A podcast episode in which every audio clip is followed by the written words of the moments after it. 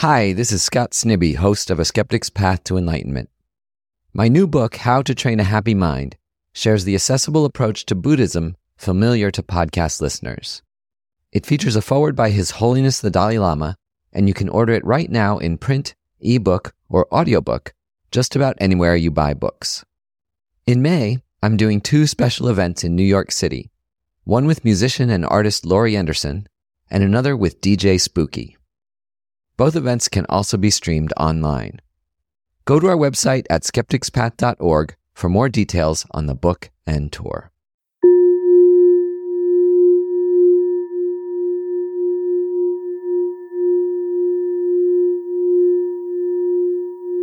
All right, welcome uh, to our equanimity meditation. And so, what we're going to do is take about 10 or so minutes to do a brief practice on um, working with three kinds of relationships in our life. Uh, generally, you know, there's, there's many ways to practice equanimity in Buddhism. This is one tradition uh, within Mahayana Buddhism where we work with uh, three different kinds of relationships. One is a close relationship, someone we like. Um, the next would be um, a relationship where we have some difficulty, um, a dislike of a person or a dislike for something someone did. And then third, um, a relationship we have more indifference towards, like uh, we're indifferent to the person themselves or, or in the way we're interacting with them. So, so a close one, a difficult one, and, and someone we're indifferent towards. So, just with that, um, go ahead and find a seat where you can feel relaxed yet alert. If you want to you know, allow the body to settle. If you're sitting in a chair, just allowing the feet to rest flat on the floor. If you're sitting cross legged, just allowing the spine to be loose yet straight. And if you want to close your eyes for this, great. If you want to leave them half open or fully open, that's also fine. Just a little bit of an intention we're going to reflect on before going into the main practice, and that's you know why do this at all? you know what? Why is this even important? And so, just reflecting a bit that in order to enact in the kinds of meaningful connections, relationships that we want in our lives, in order to see a world that we would like to live in, this is really based on having an open,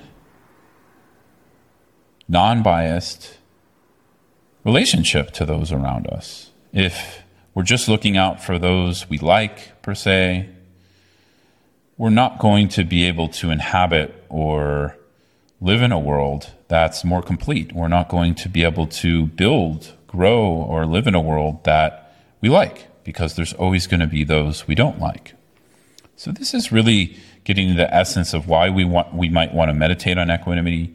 Another reason is just we can see we want to cultivate loving kindness, perhaps maybe we want to cultivate compassion, but we see it's difficult for us to do because we meet people and or have experiences with um, people in our in our lives that that um, we struggle with, you know that that we um, are challenged by. So equanimity is a great practice to help us expand um, the kind of compassion and, and loving kindness we want to inhabit in our life.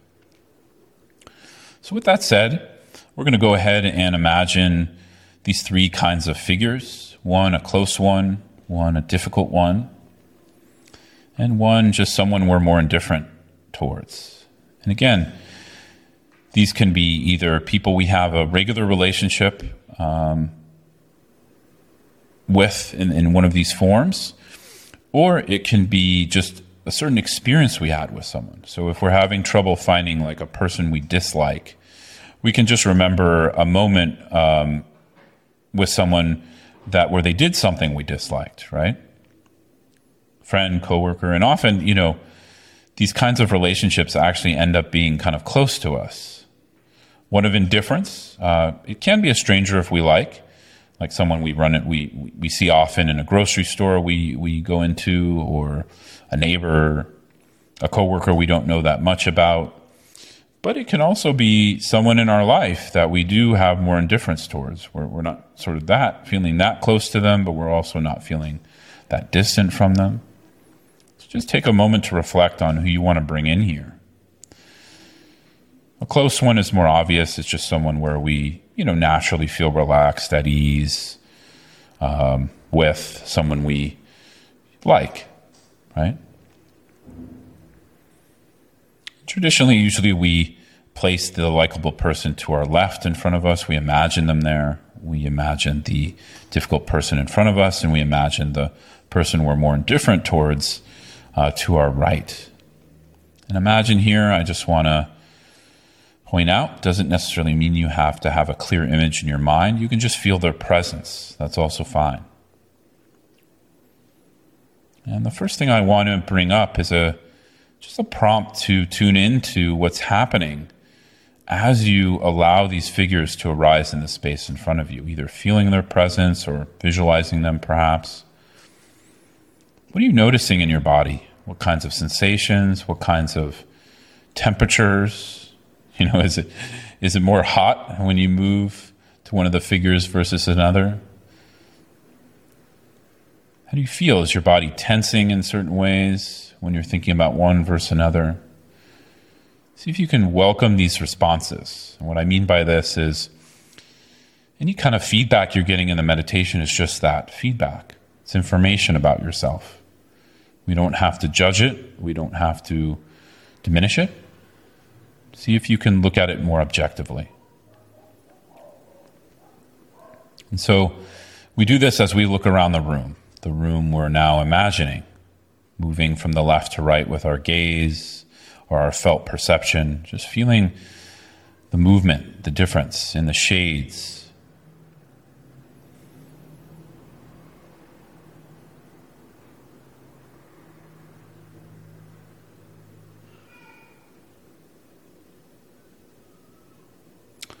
So, probably by now we have a pretty good understanding or experience or scope of what we're feeling towards each of these figures. A little bit of acceptance of that, that we are having aversion to one, we are having more clinging or closeness to another, and maybe more neutrality to the one we're indifferent towards. Or maybe that's arising in a more complex way, which is also fine. Doesn't always have to be clean. But now we're going to be, but now we're going to do a little bit of an analytical or contemplative reflection. So, based on our experience towards these individuals, without saying our experience is wrong, we're going to actually open up some questions about that. We're going to open up some questions about our perceptions, about our beliefs here. So, at the very least, we have to have an openness to, to, to asking some questions, to opening up uh, some new perspectives on our beliefs. And so, here we can just reflect on the basic idea that just as we ourselves want to be happy and want to avoid pain of all kinds, so do these three individuals.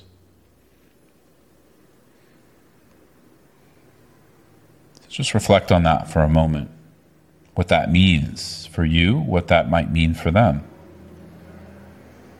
Is that true? Do you yourself want to pursue things that make you happy, that help you to feel at peace, at ease? Do you try to avoid things that cause you pain? I'm guessing probably like me, that's, that's most likely true. And so perhaps it's also true for the one you're feeling closer to, the one you're feeling difficulty with, and the one you're feeling indifferent towards. So as you look at each, again, tuning into each of these from the starting with the left, the close one, moving towards the one that's more difficult for you, and then moving to the right and the person you feel more indifference towards. Just really engaging with them for a moment and remembering that they too want to be at ease, that they want to be healthy and at peace, and that they also want to be free from pain. Just tuning into that for a moment. I want to point something out here with the difficult person. It doesn't mean you have to actually like what they did. You also don't have to necessarily make right something that was wrong or harmful. It just means you're open up you're opening up to the possibility that they are also in search for peace, even when they're doing something that could be harmful. The same goes for the person who's more of a stranger, we have more neutrality or indifference towards. Why do we feel more close to the person on our left? Is there, is there happiness and well being actually more worthwhile than the, the, the person we have indifference towards? Just asking some of these questions. Just sit with them for a moment. Some of these questions we also don't have to answer, they can become open questions. We just leave and notice how it shifts our beliefs, our perceptions.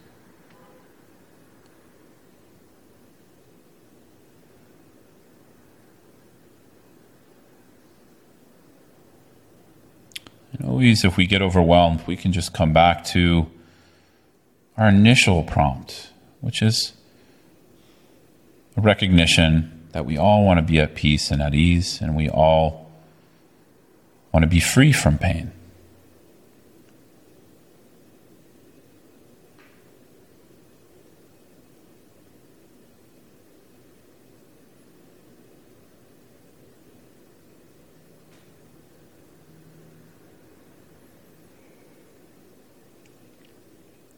Now, taking a moment to connect with your feet and lower body, meaning Feel your feet, feel your lower body.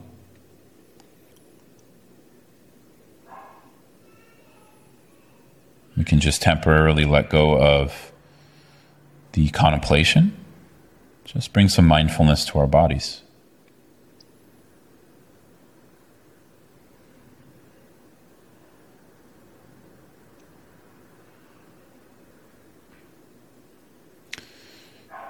So, having cleansed our palate a little bit, so to speak, coming back to the room now that we've created in our mind, what's shifted for us? Just asking this question.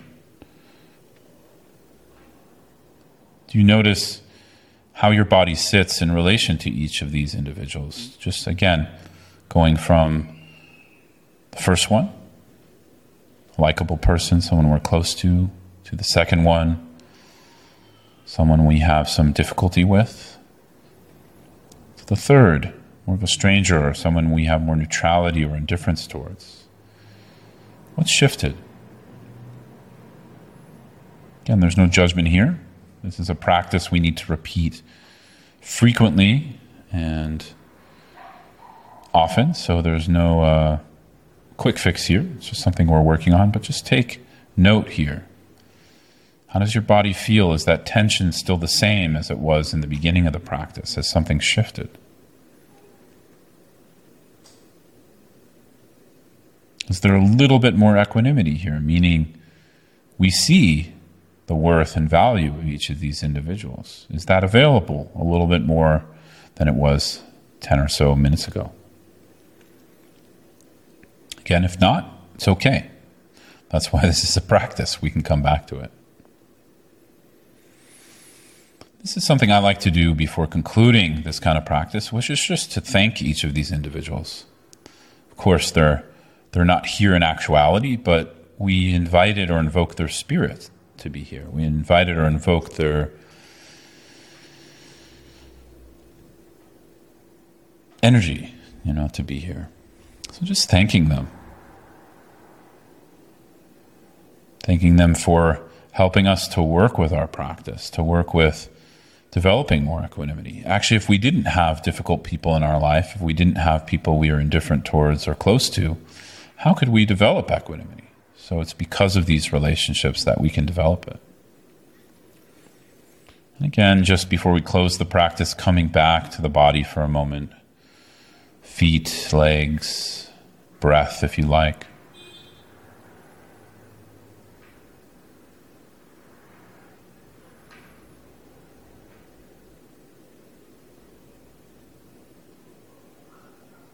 And just gently dedicating our practice towards freedom, that ourselves and all beings can be free.